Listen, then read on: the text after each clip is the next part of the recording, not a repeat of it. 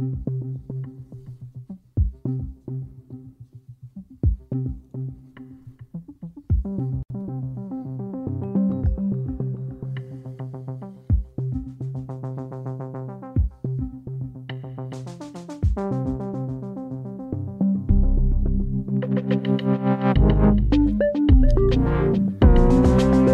Så går den ikke længere. Klokken er lidt over syv. En uafhængig morgen er tilbage i øh, helt normalt format. I hvert fald lidt endnu. I hvert fald ind til den 16. august, hvor vi jo som lovet begynder at sende øh, to timer. Indtil da, så er det en time i øh, studiet, og øh, i dag der skal jeg forsøge at guide jer så godt igennem dagens historie som overhovedet muligt. Mit navn det er Alexander Vils Lorentzen. Brostrøm til skolebørn. Tag stikket inden skolestart. Søren Brostrøm er en morder og et korrupt møgsvin. Ordene de er ikke mine, men de kommer fra Philip Brandt, der er nu forhenværende spidskandidat til kommunalvalget i Bornholms regionskommune. Og faktisk er han også folketingskandidat for Nye borgerlige. Det var han i hvert fald indtil i sidste uge. Opslaget det er skrevet på hans Facebook-side for tre dage siden, og det er altså nu kostet ham sine kandidaturer. Jeg taler med Philip Brandt senere og hører, om det var det værd, men jeg spørger allerede nu dig.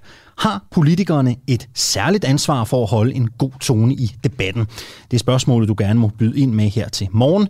Som altid, så skriver du DUA, D-U-A-H, laver et mellemrum og kommer som din besked, og sender den afsted til 1245. Er Danmark ved at komme på udenlandske hænder? Det frygter man i alternativet af alle steder, hvor man er bekymret for udenlandske kapitalfondes opkøb af dansk landbrugsjord. Stop salget af Danmark, skriver partiet i deres kampagne på øh, Facebook. Det dykker vi ned i uh, lidt senere her uh, på uh, morgenen, hvor vi også skal omkring en masse andre historier. Og så er der jo en stor historie, som mange sikkert taler om derude. Og det er jo historien om, at retssagen mod Morten Messerschmidt og hans assistent Søren Peter Jensen, den starter i dag ved retten i uh, Lyngby.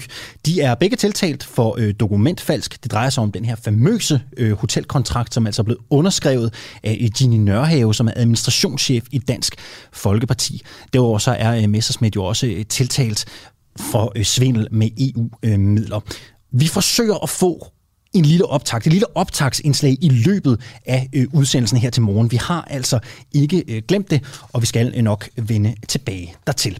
Det her det er som sagt en uafhængig morgen. Jeg hedder Alexander Lorentzen. Godmorgen og velkommen til. Er udenlandske pengemænd ved at opkøbe Danmark? Ja, det kunne man godt frygte i hvert fald i Alternativet, der har startet en kampagne under sloganet Stop salget af Danmark. Partiet de ringer med alarmklokkerne over, at udenlandske kapitalfonde ifølge dem har opkøbt store dele af den danske landbrugsjord siden 2000 og 15. I et opslag på Facebook, der skriver partiet blandt andet, landbrugsjorden er kritisk infrastruktur. Hvis vi i fremtiden kommer til at opleve flere pandemier, naturkatastrofer og krige, så er vores mulighed for at dyrke egen mad essentiel, skriver partiet altså. Vi dykker ned i øh, historien her til morgen. Det gør vi sammen med Torsten Geil, der er politisk ordfører i Alternativet. Godmorgen, Torsten. Godmorgen. Hvad er øh, problemet øh, helt konkret set med Alternativets øjne? Jamen, problemet er, at øh, vi har lavet en lovgivning i 2015, der betyder, at udenlandske selskaber og personer frit kan opkøbe den øh, danske landbrugsjord. Ja, ja og, altså, hvad er, hvad er problemet i det? Problemet i det er, at øh, vi mister jo kontrollen over vores egen jord, øh, og vi mister vores land. Og øh, det store problem er, at, øh, at store udenlandske kapitalfonde opkøber dansk jord. Og det gør de selvfølgelig for at, at forrente deres kapital. Det gør de blandt andet, fordi der er, der er en negativ rente rundt omkring, og de mangler steder at gøre af deres penge. Så det bliver lidt til spekulation. Og så et af de store problemer er, at, at for at tjene de penge hjem, som de bruger på det her, så, skal de, så, så, så er det jo nærliggende at tro, at de vil lave højintensiv landbrug. Det, du siger, det er nærliggende lave... at tro, men er det noget, du ved? Altså, i øjeblikket er der opkøbt, jeg tror, der er opkøbt i øjeblikket et, et, et, et område på størrelsen Bornholm. Og, øh, og de steder, jeg har været ude at se, der er det i hvert fald kornørkner, intensivt landbrug. Øh, og jeg er ret sikker på, at det, de vil gøre, det er det, som man tjener flest penge på. Og det er altså intensivt øh, landbrug, øh, kæmpe bedrifter. Men, med, med men hvor, hvor, ved, hvor ved du helt konkret det fra? At de vil, jamen, det ved jeg jo heller ikke 100% sikkert. Jeg synes bare, at det er klogt, at vi når at, at snakke om det, at vi når at vurdere. Kunne det være sådan, at når udenlandske kapitalfonde opkøber enorme landområder, at de så vil dyrke dem intensivt. Jeg synes, at tanken er meget nærliggende. Mm. Men, men det er en bekymring. Det, det er ikke noget, I, I, I, kan, I kan sige noget om. Det er ikke noget, jeg har belæg for. Altså jo, på den måde, at de, de steder, vi har været ude at se, altså de steder, jeg har været ude se, jeg er ude se et sted i Sønderjylland, hvor øh, der var udenlandske øh, marker så langt øjet rakte. Det var øh, fuldstændig monokultur. Altså det var kornørkener, intensivt dyrket. Jeg prøver lige at fortælle mig, altså, os, så, hvad, hvad er det så helt konkret, du har set? Prøv, prøv lige at tage os med en tur ud i settingen. Hvad, hvad er det, du så der i Sønderjylland? Jamen, der besøgte vi nogen, som, som var nabo til øh, marker, der blevet opkøbt af, af, af af udenlandske kapitalfonde. Og der så vi øh, intensivt dyrket landbrug. Vi så, altså de fortalte, hvordan er det at være nabo til nogen, som ikke bor her. Nogen, som øh, er et eller andet sted i verden, og så, og så, så dyrker de jorden. Og det, øh, det var sådan en mærkelig oplevelse, fordi de kunne ikke komme i kontakt med dem. De kunne ikke øh, for eksempel diskutere markskæld og levende hegn. Altså tingene foregik bare øh, nærmest automatisk, uden de fik nogen mellemregninger. De tog ikke del i den lokale landbrugskultur, de var ikke nede i det lokale forsamlingshus. Altså der var, det var som at, at være nabo til en kæmpe stor, usynlig spiller, som bare dyrkede jorden ekstremt intensivt. Øhm, hvad nu, hvis de her udenlandske øh, kapitalfonde havde lyst til at drive økologisk landbrug, eksempelvis? Ville det så være et problem, at de købte, at de købte arealerne? Altså, vi kan jo ikke, vi kan jo ikke satse på, eller det ville det, hvis, hvis der var sådan, at, at de største fonde i verden havde sådan, jamen nu øh, vil vi dyrke økologisk landbrug i Danmark, så vil det da være spændende, men der er bare andre problemer i det.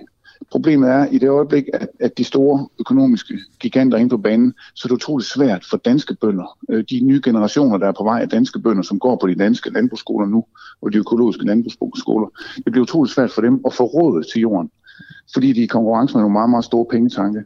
Så lige så stille, så er en kæmpe bekymring hos de kommende generationer af, af unge landmænd om, får vi nogensinde råd til at købe jord? Får vi nogensinde råd til gårde? Og det er, jo, det er jo det, der bliver svært nu, når, når, når man er op mod så stærk kapital. Hvad er, sådan, hvad er jeres indtryk, øh, Thorsten? Du siger, øh, de unge landmænd er, er bekymrede. Altså. Hvor, hvor mange drejer det sig om? Hvad, hvad er jeres indtryk i? I har vel spurgt dem, tænker jeg. Jamen, dem som jeg har snakket med, øh, er bekymret. Og, og, og, og hvor mange af de øh, drejer det sig om? Det er en håndfuld. Ja, okay. Det er en håndfuld. Det er dem, som, som, som arbejder med det. Men det er jo klart, at uanset hvilken landbrugsskole du går på, hvis du har lyst til at få, få din egen jord og blive bundet i Danmark, og du kan se, at muligheden øh, bliver mindre og mindre, fordi at, øh, at der ikke bliver råd til at købe jorden, så er det jo et kæmpe stort problem. Så kan du ikke, så kan du ikke blive, øh, blive landmand med egen gård. Men, men, men det lyder også lidt som om, at, at, at, at det, som, som I spår af fremtiden i Alternativet, det er, at vi kommer til at se flere af de her yngre landmænd, som, som ønsker at gå ind og, og etablere økologisk landbrug. Altså, ved vi overhovedet, at det kommer? Altså, er der et boom på vej? Det er der mange, der vil det? Ja, altså det er mit indtryk i hvert fald. Og hvad baserer du at, det på? Øh, jamen det baserer jeg på, at, at, at, at jeg har snakket med folk, og det baserer jeg også på, at der, der er jo ligesom ikke rigtig nogen, nogen anden vej vel. Altså det er jo økologisk landbrug og klimavenligt landbrug og regenerativt landbrug. Ja, og permakultur osv., der skal bære vores landbrug videre, hvis vi på nogen måde skal overholde vores, øh, vores sparemål på, på CO2-reduktion. Mm-hmm. Hvad med, der er jo mange, øhm, der er også mange øh, øh, danske, der er også mange danske landmænd, som, som investerer i jord, øh, blandt andet i, i Østeuropa. Altså, så den her model går jo også den anden vej. Der er mange, der opkøber landbrugsjord uden for landets grænser. Se, synes Alternativet, at det skal øh, forbydes? Altså, jeg synes, at det er op til de enkelte lande at bestemme, om de vil sælge deres landbrug, eller deres landbrugsjord. Og i og med, at man har øh, opkøbt udenlandsk jord, at danske bønder har opkøbt udenlandsk jord, det skal jo ikke fratage os muligheden for at sige, at vi vil begrænse salget af dansk jord. Det er også derfor, jeg har fremsat et forslag i Folketinget om, at vi skal kunne begrænse salget af dansk jord. Øh, og det har faktisk betydet, at, at regeringen har nedsat en arbejdsgruppe for at finde ud af, jamen, hvor omfattende er det her og hvilke redskaber kan vi eventuelt bruge til at, øh, at begrænse det selv. Hvilke kapitalfonde er du mest bange for køber sig ind på øh, den danske landbrugsjord? Jamen, det er altså, der er for eksempel en kapitalfond, der hedder Equity, som, øh, som er engelsk, som skriver på sin hjemmeside øh, allerede i 2018, at de er ved at, at, at disponere meget, meget store jordopkøb i Danmark. Øh, de taler om at købe for milliarder af euro hen ad vejen. Og de siger, at det desværre ikke at købe det. Altså dansk landbrugsjord kan simpelthen bare Den kan simpelthen bare købes. Altså det er meget, meget let. Problemet er at forrente det. Problemet er at gøre det rentabelt. Øh, og de, Men hvorfor det er det, du er bange for lige netop den fond? Jamen, det er en, en jeg, jeg er sådan set ikke bange for lige netop den. Jeg giver dig sådan et eksempel på en stor kapitalfond, som skriver på deres egen hjemmeside, at de vil opkøbe dansk landbrugsjord for milliarder af euro. Og jeg er bange for det generelt, for jeg er bange for, at det fører til meget, meget intensiv dyrkning i jorden. Der er noget, mange ikke ved, det er, at jord kan blive ødelagt. Og jeg mener, helt ødelagt, sådan at du ikke kan, øh, at du ikke kan dyrke i den. En tredjedel af, af verdens jord er faktisk ødelagt. Og det vil sige, at jorden er udpint på en måde, så du aldrig kommer til at dyrke på den igen. Altså den, den, den, den bliver til ørken. Og der er mange, der ikke ved, at jord kan ødelægges. Det man siger, det er, øh, der er flere, der beregner, at i Danmark er der mellem 50 og 60 høstsæsoner tilbage, hvis vi dyrker så intensivt, som vi gør nu, indtil jorden faktisk er, er, er ødelagt. Og det, det er noget af det, jeg, jeg i høj grad frygter, at vi ikke når at omstille til et regenerativt landbrug, der gør, at vi faktisk beriger jorden og udvikler jorden, mens vi dyrker den men derimod udpiner den øh, fra nogle, nogle, nogle, nogle spekulanter, som kommer, køber jord, dyrker den ekstremt ekstensivt, sælger den igen, når, når, når det kan betale sig. Og så synes jeg bare, at den danske landbrugskultur er ødelagt. Mm. Kan du nævne et konkret sted i Danmark, hvor en fond har opkøbt noget jord, der er blevet ødelagt? Hvor de har opkøbt jord? Ja, der, der er blevet ødelagt. Altså det jeg siger, det er, at man regner med, at der er mellem 50 og 60 dyrkningssæsoner tilbage, mm. øh, før jorden bliver udlagt. Så, så det, det, det vi gør, det er at prøve at kigge ud i fremtiden og sige, hvis vi fortsætter der, hvor vi er på vej hen, hvor ender vi så? Jamen så ender vi faktisk med, at vi har dyrket jorden så intensivt, at der ligesom andre steder på, på, på, på kloden ikke længere er, øh, jorden ikke længere du. Den kan simpelthen ødelægges. Og så, så, så er den altså ødelagt, så kan den ikke genskabes. Mm. Øh, og det er for store områder til, at du bare kan køre nyt jord på. Altså, hvor skal man få det fra? Øh, I, siger jo, øh, I siger jo i Alternativet en gang imellem, så hører, hører man jeg sige, at I jo er et, et, et, et frihedselskende øh, parti. Øh, I, I, I sætter den personlige frihed øh, meget højt. Øh, ja. Hvordan hænger det sammen med, at man faktisk vil øh, øh, bestemme, hvem øh, de danske jordejere sælger deres jord til? Hvorfor skal politikerne bestemme det? Jamen, det, det er faktisk et godt spørgsmål, for nu kommer der jo et kæmpe stort generationsskifte i, i, i dansk landbrug, øh, hvor altså, den gennemsnitlige danske landmand er, er faktisk, hvad er han, jeg kan ikke huske, hvad der er, 58 eller sådan noget. Så løber de næste 10 år skifte, kommer der gigantisk generationsskifte. Og hvorfor skal vi være med til at bestemme, hvem der køber den? Jamen det er jo fordi frihed hænger jo sammen med ansvar. Og vi vil meget nødig sælge den til nogen, der begrænser vores andres frihed til at have rent vand til at have et godt klima, til at have rent miljø. Så med hensyn til frihed, frihed handler ikke bare om, at du sælger ud af din landbrugsjord til folk, som, øh, som, som, som ødelægger den. Frihed handler om, at vi har en frihed til at bevare vores landbrugsjord, og dem, der køber den, ikke har frihed til at ødelægge den. Så lyder det fra Thorsten Geil, der altså er politisk ordfører i øh, Alternativet. Tak skal du have, fordi du havde lyst til at være med her til morgen. Hvor klokken er blevet 13 minutter over syv her i en uh, uafhængig morgen, som jo uh, stadigvæk kun kører en uh, time. Det vil sige, når klokken den er 8, så dribler jeg ud af uh, studiet igen. Det gør jeg uh, hele ugen, og det gør vi også i næste uge, men så er der altså også meget, meget mere morgenradio øh, på vej til jer alle sammen.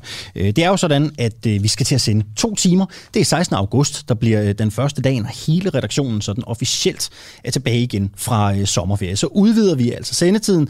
Det gør vi øh, to timer, så vi sender fra 7 til 9. Så dobbelt op på kritisk og nysgerrig journalistik i din, i din morgenradio. Hvis du har lyst til at øh, støtte os, hvis du har lyst til at være med på rejsen, så kan du altså også stadigvæk øh, gøre det. Det koster 39 kroner om øh, måneden, hvis du har lyst til at være med, og du kan tilmelde dig ved at gå ind på vores hjemmeside, der som altid hedder dua.dk. Derfra der kan du let og elegant komme videre og blive klogere på, hvordan du støtter os, og hvad det næste skridt er.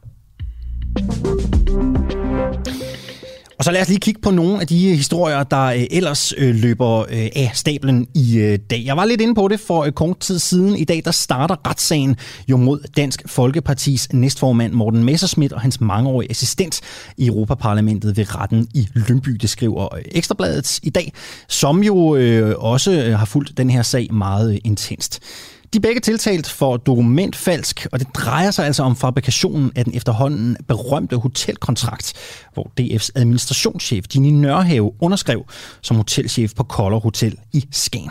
Derudover der er øh, Morten Messersmith også tiltalt for svindel med EU-midler. Begge de nægter sig skyldige i øh, sagen. Og det bliver jo lidt spændende. Der er jo øh, syv retsdage berammet til øh, den her sag, og det bliver faktisk første gang, vi sådan for alvor kommer til at høre Messersmiths assistent Søren Peter Jensen udtale sig i øh, den her øh, sag. Som sagt, så ser vi, om vi ikke kan komme lidt nærmere en optakt her senere i øh, programmet. Ellers så øh, er det helt sikkert ikke øh, det sidste, jeg har hørt om den sag her til morgen. Svigter regeringen de afghanere, der har hjulpet Danmark under krigen? Det skal vi til at snakke om nu. For de afghanere, der har været ansat på danske ambassader under krigen i landet, de bør tilbydes øjeblikkelig evakuering. Det mener regeringens støttepartier, Enhedslisten og SF.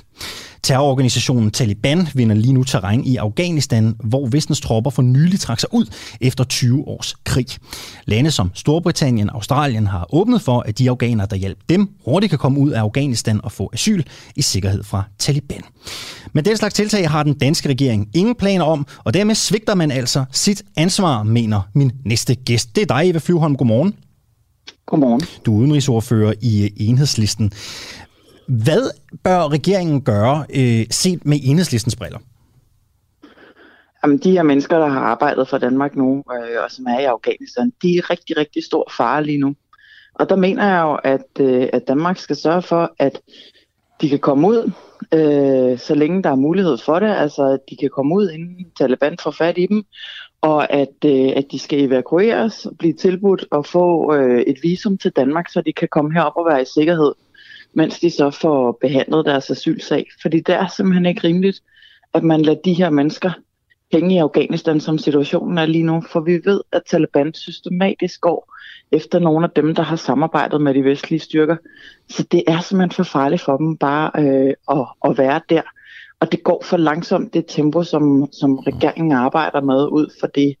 Vi har sådan en tolkeaftale i Danmark, hedder det, at det øh, som, som er sådan en måde, folk kan søge om øh, så kan de så søge om øh, enten visum eller noget hjælp øh, på stedet og sådan noget, men det går simpelthen alt for, øh, det går alt for langsomt, og der er for få, der får øh, ophold, så det gælder simpelthen om bare at sørge for, at lige nu og her, mens vi kan, så skal de alle sammen bare ud. Altså, det er for øh, farligt øh, for dem at opholde sig i Afghanistan, siger du. Så tag os lige en tur med til Afghanistan. Hvad er det, de bliver udsat for? Hvad er det, der sker dernede?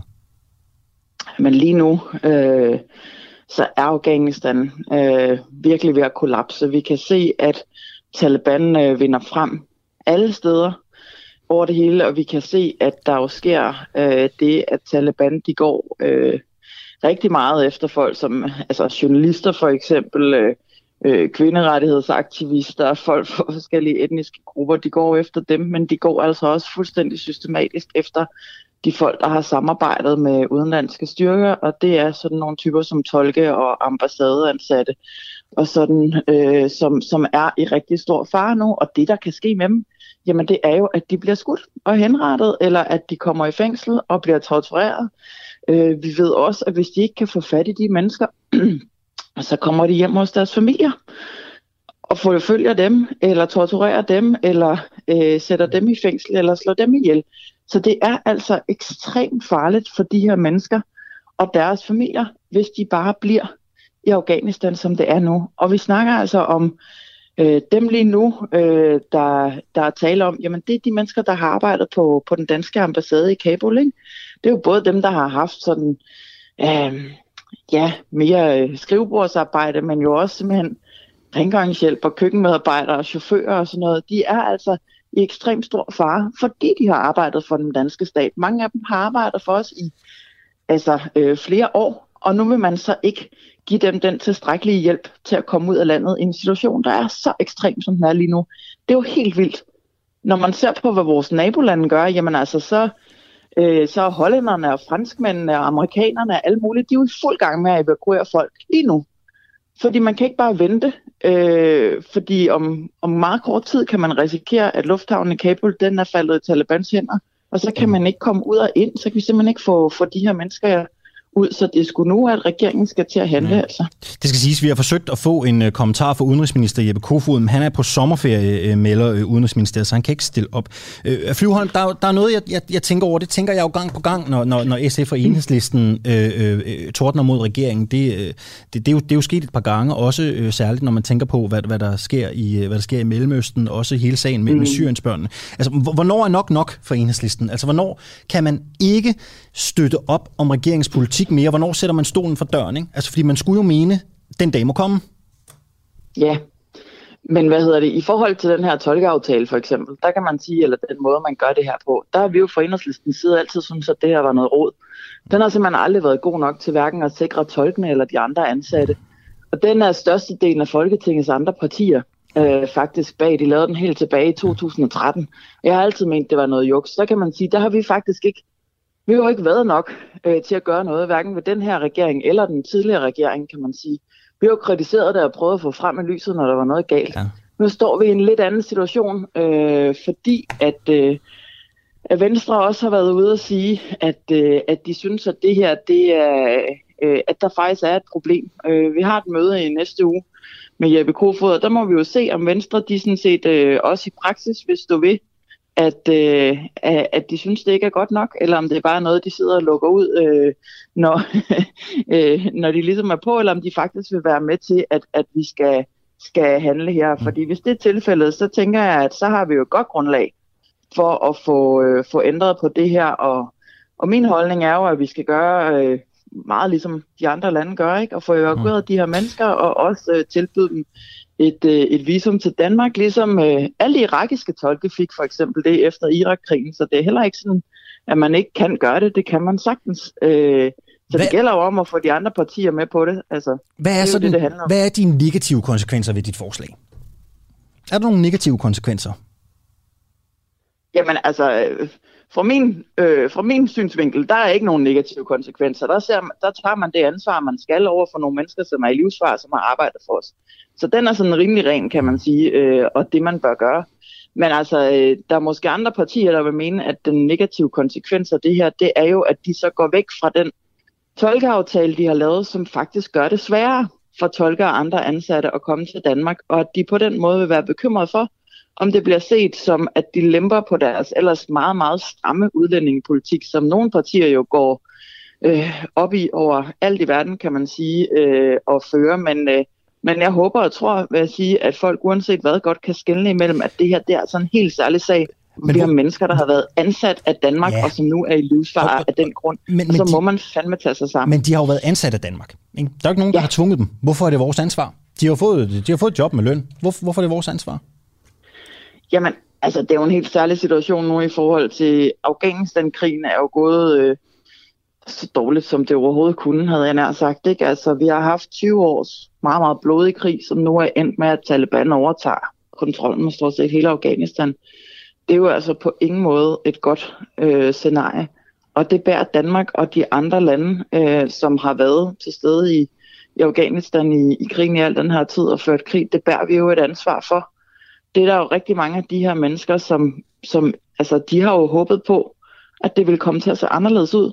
De har jo troet på, øh, kan man sige, når troet og håbet på, at når de udenlandske styrker kommer og sagde, prøv at høre her, nu vil vi gerne lave nogle øh, forandringer, så har de jo håbet, det var rigtigt. Det er ikke sådan, det er blevet.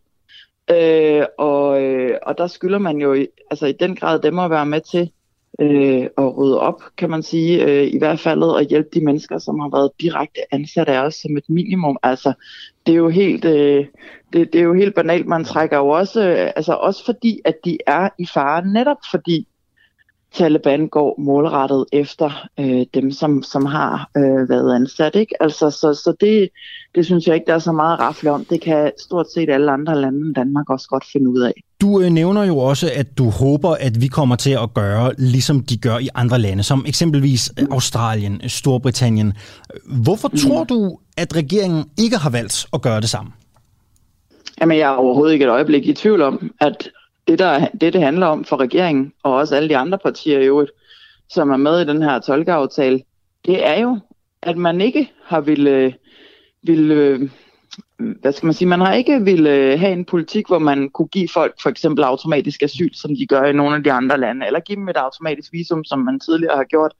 Det har man ikke vil, fordi Tror du, man for regeringen... alt i verden vil føre stram udlændingepolitik. Det er det, det handler om, Tror og man du... er så kynisk, at man er klar til at sætte andres liv på spil. Jeg skulle lige til at spørge, tror du, regeringen og de øvrige partier i Folketinget hellere vil se folk dør i Afghanistan, som har arbejdet for Danmark, end at lempe på udlændingepolitikken? Det er jo i hvert fald det, der bliver konsekvensen, hvis ikke man handler nu. Men tror det du, tror jeg desværre tro, ikke. Men, men, men tror du, at, at, at regeringen og de øvrige partier i Folketinget hellere vil se folk, der har arbejdet for Danmark, dø i Afghanistan, end de vil lempe på en stram udlændingepolitik? Det kan jeg jo godt være rigtig bekymret for, ja, at det er tilfældet. Øhm, nu må vi håbe, at det ikke er sådan, det bliver.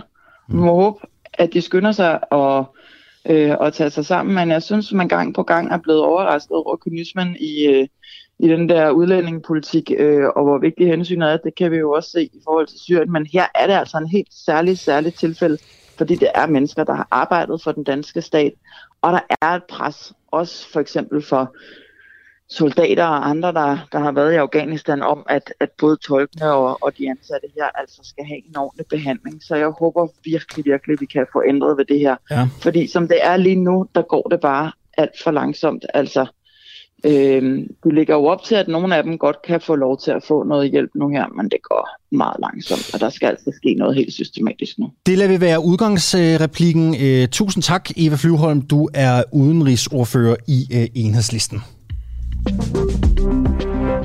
Hold op, den var skarp, synes jeg.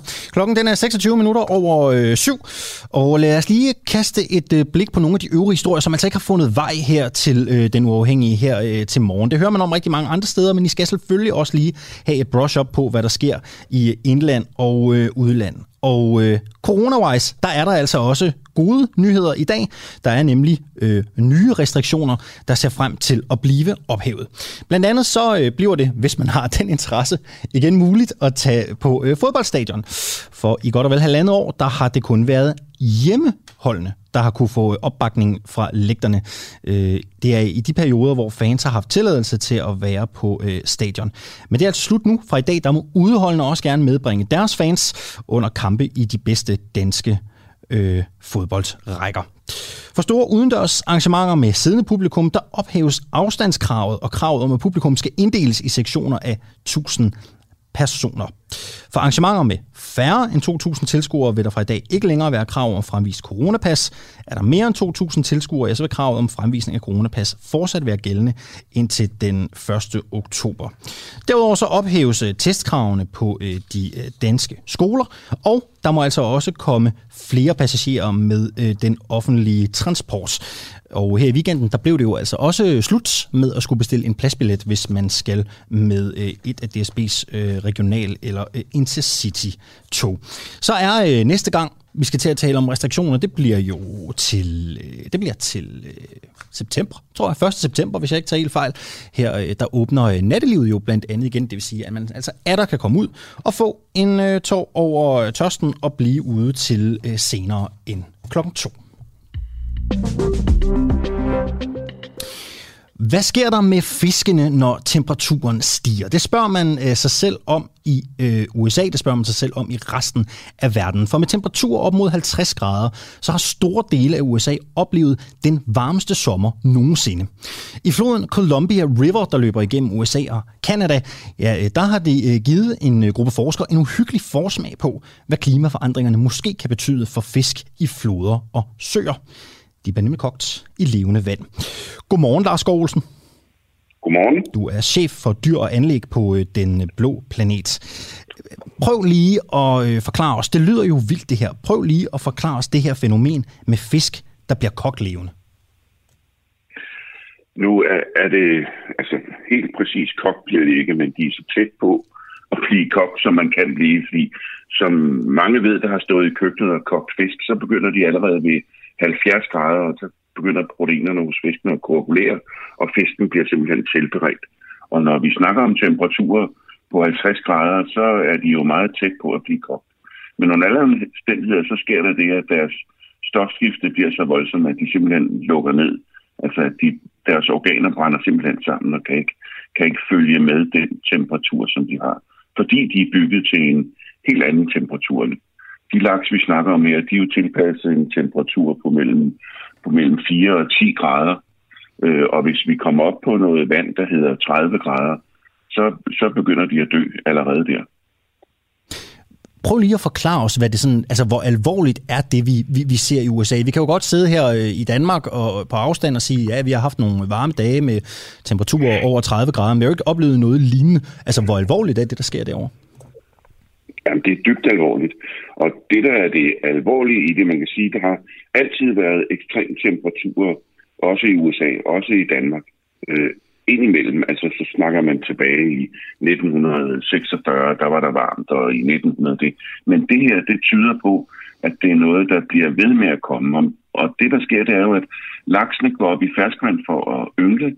De lægger æg, æggene klækkes, og lakseungerne begynder at svømme ud mod havet øh, i forskellige tempo, alt efter hvad det er for nogle laks. Nogle lakseunger bliver oppe i floden i to år, og nogle svømmer ud med det samme.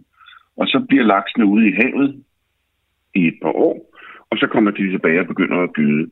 Og det gør jo selvfølgelig, at øh, hvis laksene kommer tilbage for at gyde, og de bliver slået ihjel, ja, så er der ikke nogen laks.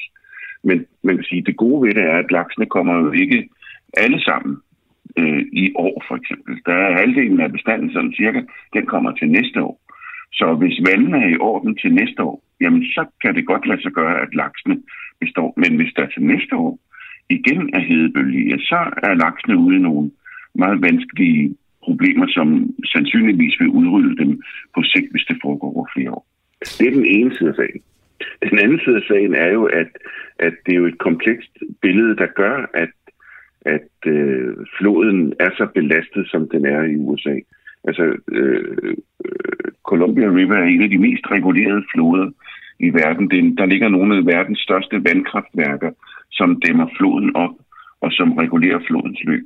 Og det gør jo, at, øh, at vandet ikke får lov at strømme frit, fordi man beskytter sine vandreservoirer, så man har strøm og vand nok øh, i hele perioden, når nu der er tørke. Så derfor, jo længere ned man kommer af floden, jo mindre vand bliver der i princippet til rådighed. Og den anden katastrofale ting er, at, at øh, Columbia Rivers vandforsyning, den kommer fra, øh, hvad skal vi sige, Rocky Mountains og de andre bjerge, hvor der kommer et ordentligt snedække, som ligger fra om vinteren og begynder at smelte om sommeren og forsyner floden med vand. Men den sne er simpelthen udblivet. Så der er meget mindre snedække øh, at levere vand til floden hele sommeren. Så det gør, at vandstanden er lav, og når temperaturen så stiger, jamen så stiger temperaturen i vandet også hurtigere. Det er, øh, det er Danmarks Radio, der har øh, begået en historie om, om det her. Dem har du også talt med, og, og du nævner til DR øh, øh, klimaforandringerne i den her sammenhæng. Du kommer også lidt ind på det. Altså, hvordan, hvordan spiller de ind her? Jamen, klimaforandringerne spiller ind på den måde, at, at temperaturen stiger, vejret forandrer sig. Og klimaforandringerne betyder ifølge meteorologerne, at, at de vejrsystemer, der kommer, de øh, varer i længere tid og bliver voldsommere.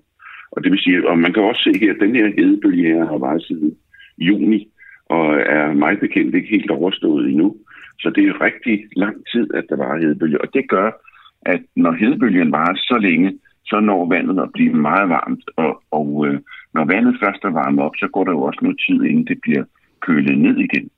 Så derfor har klimaforandringerne jo en, en, et kæmpe potentiale i sig til at slå rigtig mange dyrearter ihjel som lever steder, hvor de ikke kan komme væk fra. Og det er for eksempel floder og søer. Nu taler vi om, om USA, og det kan, jo være, øh, det kan jo være svært at tale om, om USA og Kanada, når man sidder i Danmark langt herfra, og som sagt med, med nogle temperaturer, der ikke er lige så ekstreme. Er det her et scenarie, man også ville kunne se i, øh, i, i Danmark fremadrettet? Altså er det også noget, vi skal være bekymret for her? Ja, altså det, jeg vil sige, vi skal være bekymrede, men jeg kan ikke spå, om der kommer temperaturer op på 46, 47, 48 grader. Det vil jeg da meget nødig håbe. Men altså, vi har jo smagt lidt af det her i Danmark i 2018 for eksempel.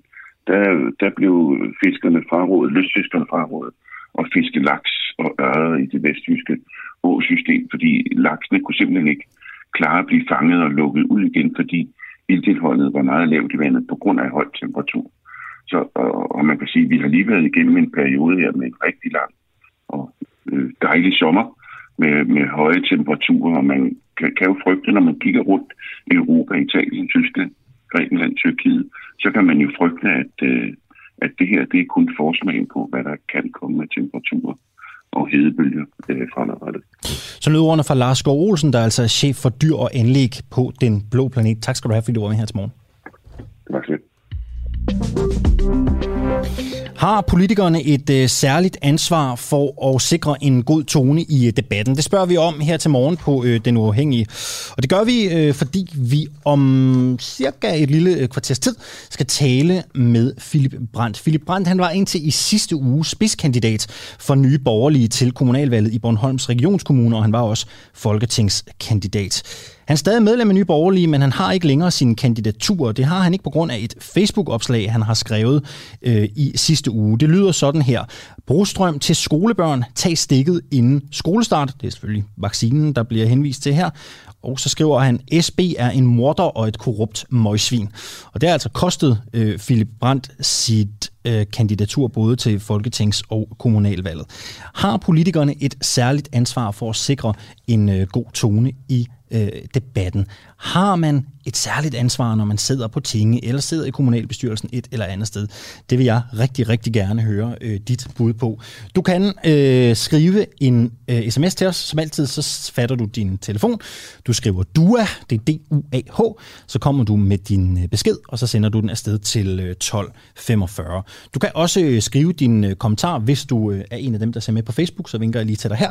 Så kan du skrive din kommentar nede i øh, kommentarfeltet, der kører lige under livestreamen. Du kan selvfølgelig også byde ind på Twitter ved at øh, tagge os den uafhængige, og så komme med dit svar der. Så der er øh, ekstremt mange øh, muligheder for at blande sig i, øh, i debatten. Jeg kunne egentlig også godt øh, tænke mig at høre jeres indspark her, inden jeg skal tale med Philip Brandt. Det kunne måske give god mening til et øh, par spørgsmål. Byd øh, som sagt ind. Nu skal jeg høre, om vi ikke har Hans Engel, vores husven, med på telefonen. Godmorgen, Hans. Ja, godmorgen. Hans, øh, vi ringer jo til dig, fordi øh, du jo har sagt ja til at være, være ven af programmet. Altså, du har, øh, du har sagt, at vi godt må ringe en gang imellem, og sådan ligesom tage, øh, tage dagsformen og øh, tale med nogle af de aktuelle historier øh, sammen med dig. Øh, er du stået op endnu, Hans? Vi plejer jo ikke at må ringe før efter 7.30. Er du kommet op? Ja, ja, ja, ja, ja, ja, jeg er stået, jeg er stået stort set op, ja.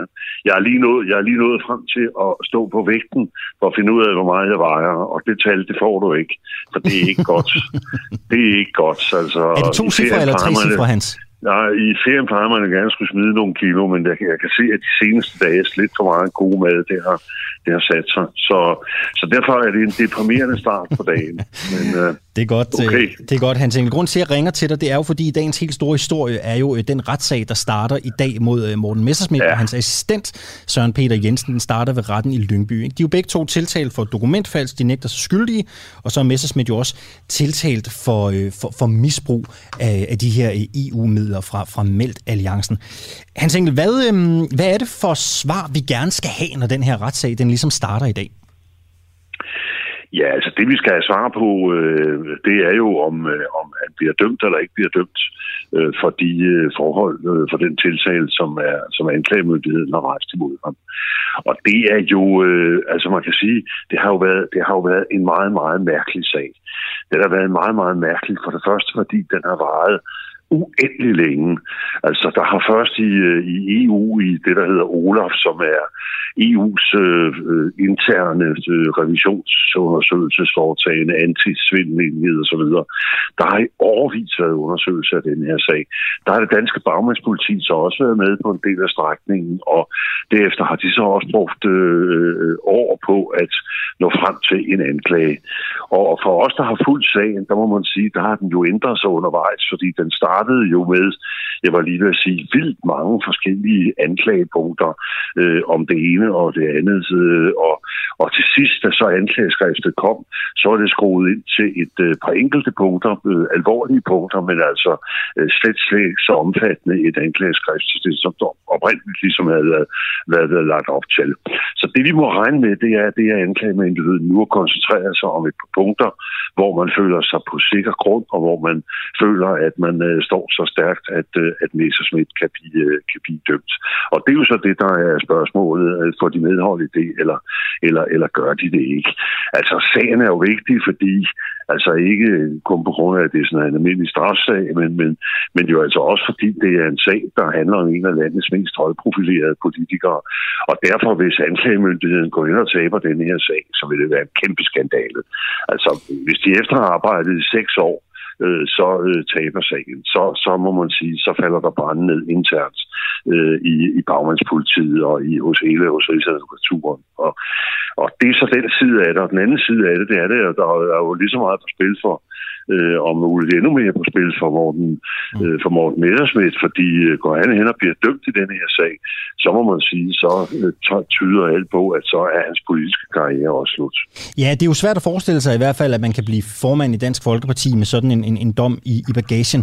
Jeg kan ikke lade være med at tænke, Hans Engel, og, og det kan også være, at du har læst med. Nu, nu starter den her øh, sag i, i dag. Øh, bagmandspolitiet regner jo nok med at få, få, få en dom igennem i går læste jeg et interview med, med Pia Kærsgaard, et stort interview, øh, TV2 har lavet med hende, hvor hun øh, også sådan kommenterer lidt på, at, at Christian Thulesen Dahl måske var lidt for, lidt for tændt, lidt for kod i forhold til at overtage øh, formandsposten i Dansk Folkeparti.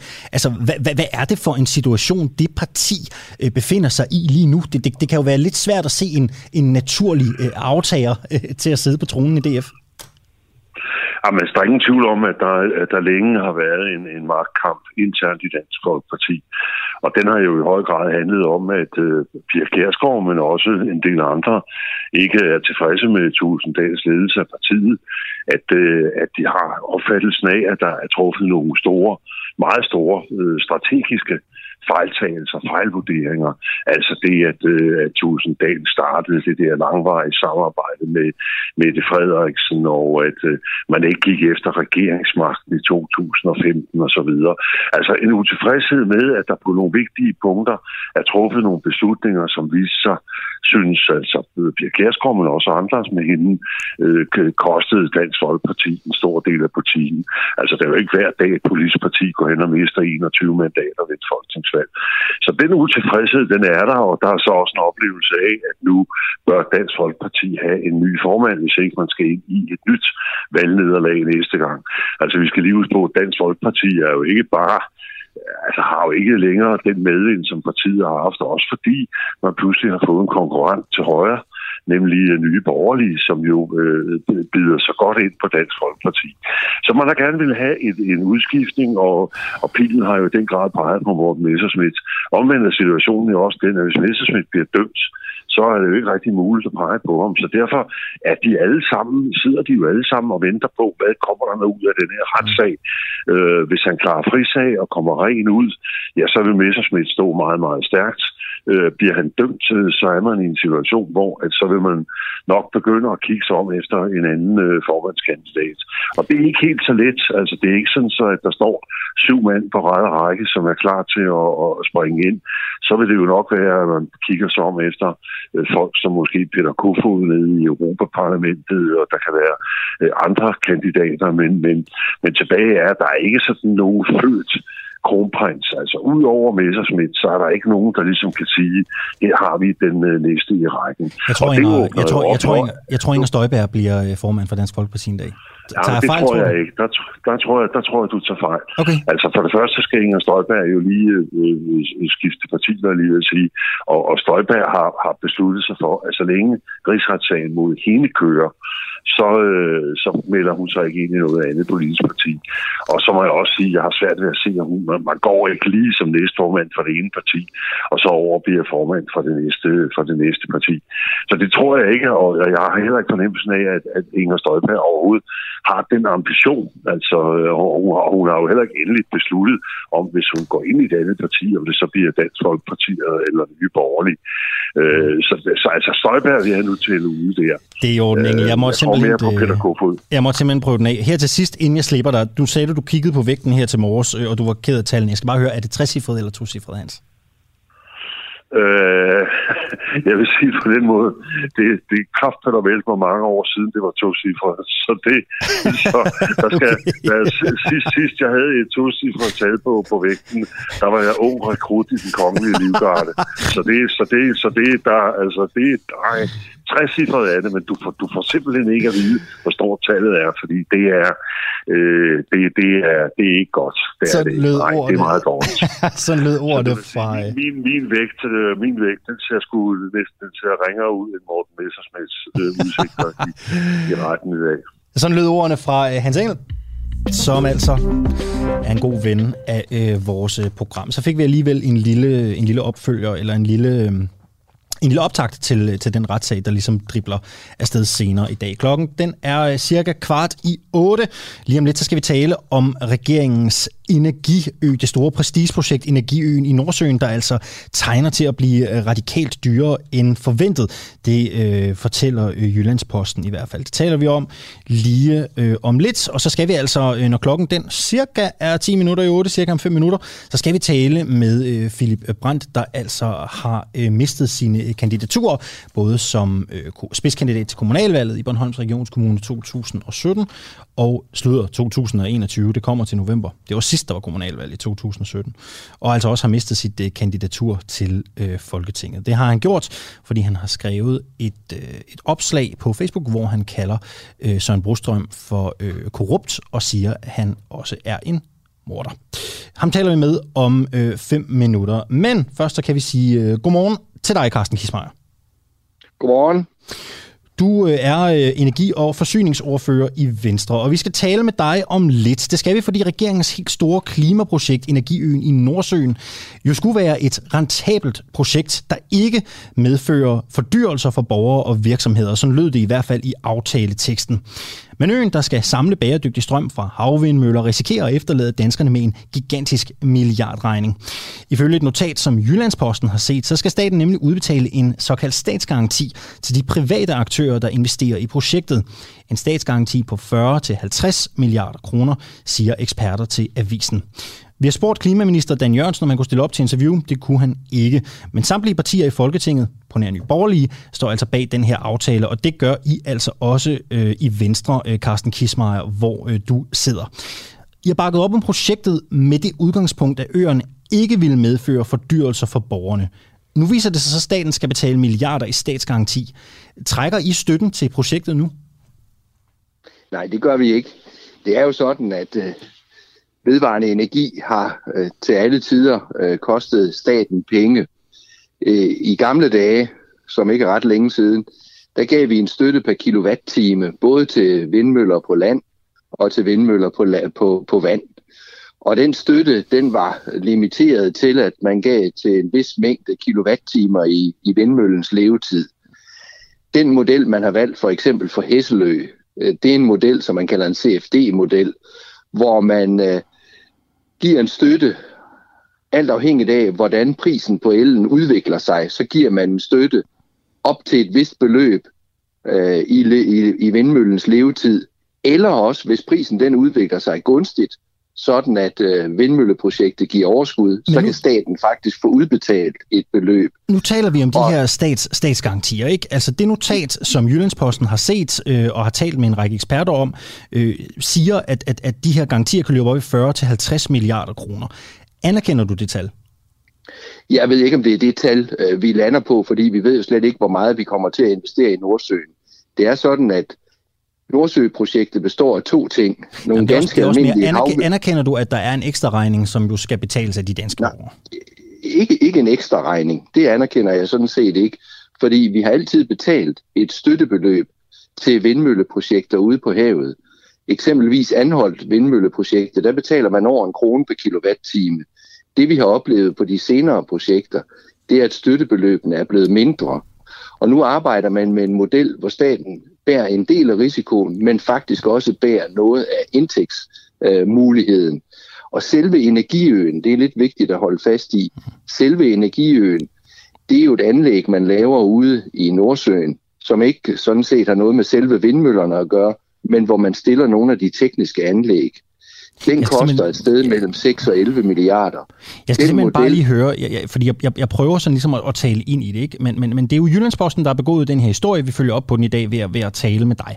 Øh, og der bliver skrevet, og det er der flere eksperter, der siger, at, at de her, øh, det her projekt, det risikerer at efterlade danskerne med en gigantisk milliardregning. Altså, jeg spørger bare, det kan godt være, det er mig, der, der, der hører forkert, men, men anerkender du den præmis?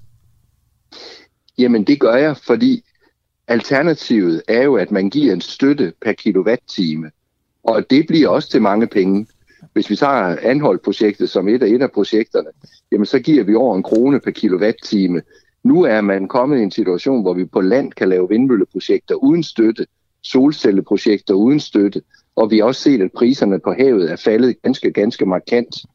Den model, man sigter efter, det er en model, hvor staten bærer en vis del af risikoen, men der er ikke nogen fastlagt risiko. Det er ikke sådan et fast beløb. Og det kan man sige, i Finansministeriet kunne man godt lide, at det var et fast beløb, fordi så har man budgetsikkerhed.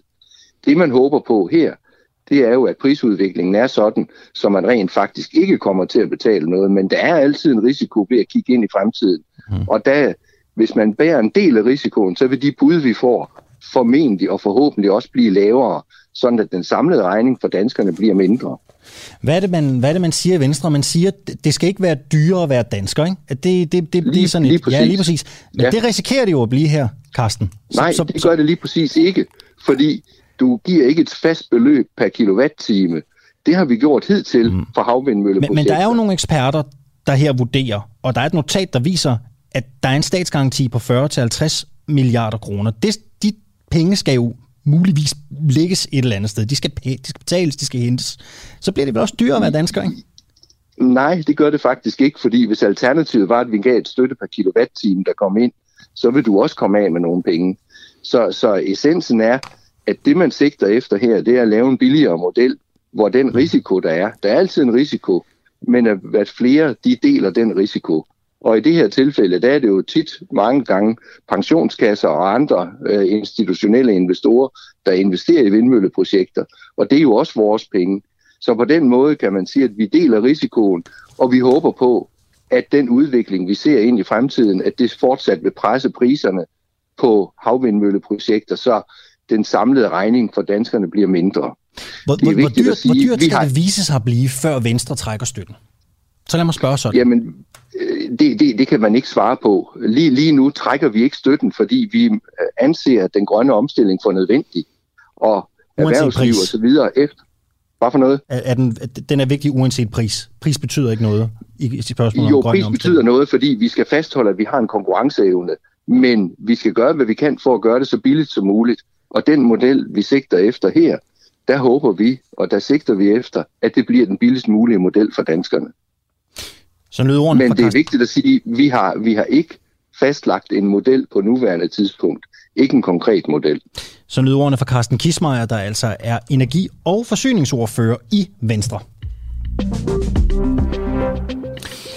Har nye borgerlige et problem med øh, debattonen? Det afhænger jo nok af, hvem man spørger. Men for anden gang på en måned, så har nye borgerlige været nødt til at skrotte et øh, et partimedlem. Det er så ikke sket med Philip Brandt, altså han er ikke blevet vraget som medlem af partiet, han er stadig medlem af Nye Borgerlige, men han har altså ikke sin spidskandidatspost til kommunalvalget i Bornholms Regionskommune eller sin folketingskandidatur øh, mere. Philip Brandt han har øh, måttet trække sig fra begge kandidaturer efter en Facebook-opdatering, som han skrev sent torsdag aften. Her øh, kaldte han øh, direktøren for Sundhedsstyrelsen, det er Søren Brostrøm, for en morder og et øh, korrupt møgsvin. Det er kun en måned siden, at Nye Borgerlige ekskluderede to medlemmer, der skrev til det radikale folketingsmedlem Christian Hegård, at han skulle flytte til Abe-Afrika, og han skulle smides ud i ørkenen, så gribene kunne klare resten. Siden partiet blev stiftet i 2015, så har man ekskluderet cirka 60 medlemmer, det fortæller øh, partiets næstformand til avisen øh, Pio Pio. Der er ingen nye borgerlige, der har lyst til at stille op om emnet, det oplyser pressechefen Lars øh, Kober. Og øh, Philip Brandt, ham håber vi altså øh, er med her øh, lige, om, øh, lige om lidt. Jeg kan forstå på min producer, at hans øh, telefon er slukket. Øh, det kan være, han har fortrudt, men øh, han skal da i hvert fald have budet, hvis han sidder og lytter med lige nu, så øh, er du da i hvert fald velkommen til at, øh, til at tage din øh, telefon. Fordi det kunne jo godt være interessant at høre lidt om Philip Brands øh, incitamenter for at sige det her. Altså hvad, øh, jeg kunne egentlig godt tænke mig at høre, hvad han, hvad han ligesom tænkte, da han skrev den her opdatering, hvad det var, han gerne ville have ud af det. Øh, måske også lidt om, han er overrasket over den reaktion, det har medført i, øh, i Nye Borgerlige. Øh, jeg har faktisk inde og læse det her Facebook-opslag, det har jeg været flere gange øh, siden, øh, siden torsdag aften, og det er jo sådan en god blandet landhandel i forhold til, hvad folk ligesom synes, øh, man kan skrive, og hvad man, øh, hvad man ikke øh, kan skrive. Der er nogen, der mener, at det er helt inden for skiven, det han har skrevet, mens andre mener, at det jo selvfølgelig skal prøves af i retten, fordi det lugter lidt af øh, en øh, jurier. Øh, vi har også fået et par kommentarer på det. Nu skal jeg se, om jeg med mit svage blik kan rykke skærmen helt tæt på. Øh, Rikke Jensen har øh, skrevet, at hun gerne vil høre Philip Brandt om, hvordan han har det med, at nogle af hans kandidater har skrevet værre ting om andre partiformænd, som Morten Østergaard. Øh, der er blandt andet også en partiformand, der er blevet kaldt for, for comhole. Øh, men det betyder, det skal jeg nok lade være med at oversætte øh, direkte. Jarl Gårdesen har skrevet ind til os, øh, fordi jeg jo har spurgt, om politikere har et særligt ansvar i den offentlige debat. Jarl Gårdesen han skriver, jeg er selv valgt i Silkeborg, og vi har et ansvar, både over for hinanden og vælgerne, men også over for, hvad vi lærer de unge mennesker. De ser i forvejen en masse skidt på de øh, sociale medier, og øh, derfor bør øh, politikere gå imod den dårlige tone for vores alles skyld. Byd endelig ind med flere øh, kommentarer. Skriv DUA, lav et mellemrum, det er D-U-A-H, og send så din øh, besked til 1245. Øh, Philip Brandt øh, tager øh, stadig ikke øh, telefonen, men øh, vi håber da, altså, om vi så bare får om i to minutter, så er det også fint. Så kan vi nå et, øh, et par enkelte gode øh, spørgsmål. Og klokken den er, øh, den er fem minutter i øh, den er fem minutter i 8. Og imens vi venter på, om Philip Brandt han tager telefonen, så kan vi jo tage et øh, smut til det store udland, hvor der i den grad har været gang i den i går. Vi skal til Berlin. For tusindvis af mennesker i Berlin, de trodsede søndag et forbud mod at demonstrere. De samledes i den tyske hovedstad for at vise deres modstand mod de tiltag, der er indført for at begrænse coronasmitten. Undervejs så kom det til sammenstød med politiet. Nogle demonstranter generede og angreb de betjente, der var sat ind. Det oplyser det tyske politi i Berlin. Andre demonstranter ignorerede afspærringerne, der var sat op og forstyrrede trafikken i dele af Berlin. En talsmand for politiet vurderer, at omkring 5.000 mennesker deltog i søndagens protest, og dem så er over 600 blevet anholdt. Protesterne er arrangeret af bevægelsen Querdenker, og Querdenker betyder at tænke ud af boksen. Øh, bevægelsen er blevet en del af de kraftigste stemmer blandt modstandere af Tysklands coronaregler. Og mange af demonstranterne de medbragte skilte, hvor der stod nej til coronadiktatoret og øh, frihed. Og øh, flere demonstrationer var faktisk øh, planlagt og meddelt i øh, Tyskland her hen over øh, weekenden, øh, men alle er altså blevet øh, nægtet retten til at blive ført ud i livet. Det skete så altså i øh, Berlin alligevel. Nu får jeg at vide i mit øre, at vi har tre minutter tilbage af programmet. Philip Brandt, han har altså stadigvæk ikke taget sin, øh, taget sin telefon. Det er jeg super ked af. Vi har jo, øh, vi har jo virkelig, virkelig øh, teaset for det øh, hele dagen. Vi har kørt spørgsmål på Facebook. Øh, jeg vil godt love en ting. Jeg er jo vært hele ugen, og, øh, og vi prøver igen. Altså, vi spørger, om ikke Philip Brandt har lyst i morgen så. Øh, vi kan også lave det på bånd måske. Altså, jeg synes, det er, øh, jeg synes, det er vigtigt. Det er et vigtigt interview. Øh, altså, i en tid, hvor rigtig, rigtig mange taler om, at tonen på de øh, sociale medier er, øh, er hård, og vi skal bløde op. Og vi også ser politikerne jo tale om, at, at arbejdsmiljøet og arbejdskulturen i og omkring politik bliver hårdere og hårdere. Så det, det, det er et vigtigt interview at tale med et medlem af øh, et af de partier, som virkelig, virkelig står til at få et rigtig, rigtig godt valg, både til kommunalvalget og til øh, det kommende øh, folketingsvalg. Øh, super væsentligt øh, at høre, øh, at høre fra, fra Philip Brandt, så vi prøver igen. Vi, vi, ringer, vi ringer til ham og ser, om, øh, om han ikke har lyst til at, at være med i, øh, i, i morgen. Som sagt kunne jeg bare godt tænke mig at høre, hvad han egentlig tænkte, da han sad derhjemme der torsdag aften og skriver det her, det her opslag. Altså det, det, det kunne være interessant. Jeg, jeg tænker alligevel, man tænker alligevel, der må løbe nogle tanker igennem hovedet, når det kommer til at, at skrive sådan en, øh, sådan en opdatering. Det, øh, altså, interviewet behøver heller ikke være særlig kritisk, tænker jeg. Jeg, jeg er bare nysgerrig. Jeg er simpelthen oprigtig nysgerrig. Og så er jeg måske også nysgerrig på, hvad det ligesom er. Øh, altså, hvem er det, Søren Brostrøm har slået ihjel? Øh, hvem, hvem er det, han er i lommen på, som, som Philip Brandt angiveligt skriver? Det kunne være interessant, og øh, det kunne være interessant at høre. Øh, vi prøver. I, øh, vi prøver igen i morgen. Der er halvandet minut tilbage af udsendelsen. Jeg skal jo være ærlig og sige, at jeg har jo ikke så meget mere forberedt. Øh, så nu øh, holder jeg bare i hånden så godt, som jeg overhovedet kan, frem mod øh, klokken. Den bliver, den bliver 8. Det må også godt være lidt håndholdt, tænker jeg, sådan en første dag tilbage efter, efter sommerferien med et, øh, med et, øh, med et, med et, normalt, med et normalt program. Øh, ja, det er også sådan en lidt stille nyhedsdag, så jeg har faktisk ikke sådan rigtig, jeg har ikke nogen kæmpe store ting sådan ligesom at, at smide ud til jer. Det er faktisk første gang i en rigtig, rigtig lang tid, hvor jeg sådan virkelig har skulle padle, og sådan virkelig, virkelig tænke mig om. Men øh, der er 45 sekunder tilbage, og øh, altså, jeg er ikke øh, død af det. Det håber jeg heller ikke, I er. Nu vil jeg sætte jinglen på, så lyder det jo i hvert fald ikke helt så mærkeligt, at jeg, at jeg sniksnakker lidt. Morgenholdet i dag var øh, Nikolaj Jul på øh, producerpinden. Vi har øh, Jakob Frause i siden som morgenjournalist. Jeg hedder Alexander Vils Lorentzen. Og jeg er tilbage igen i morgen. Der skal mere end sådan lidt, øh, lidt tom er her i slutningen til at slå mig ud.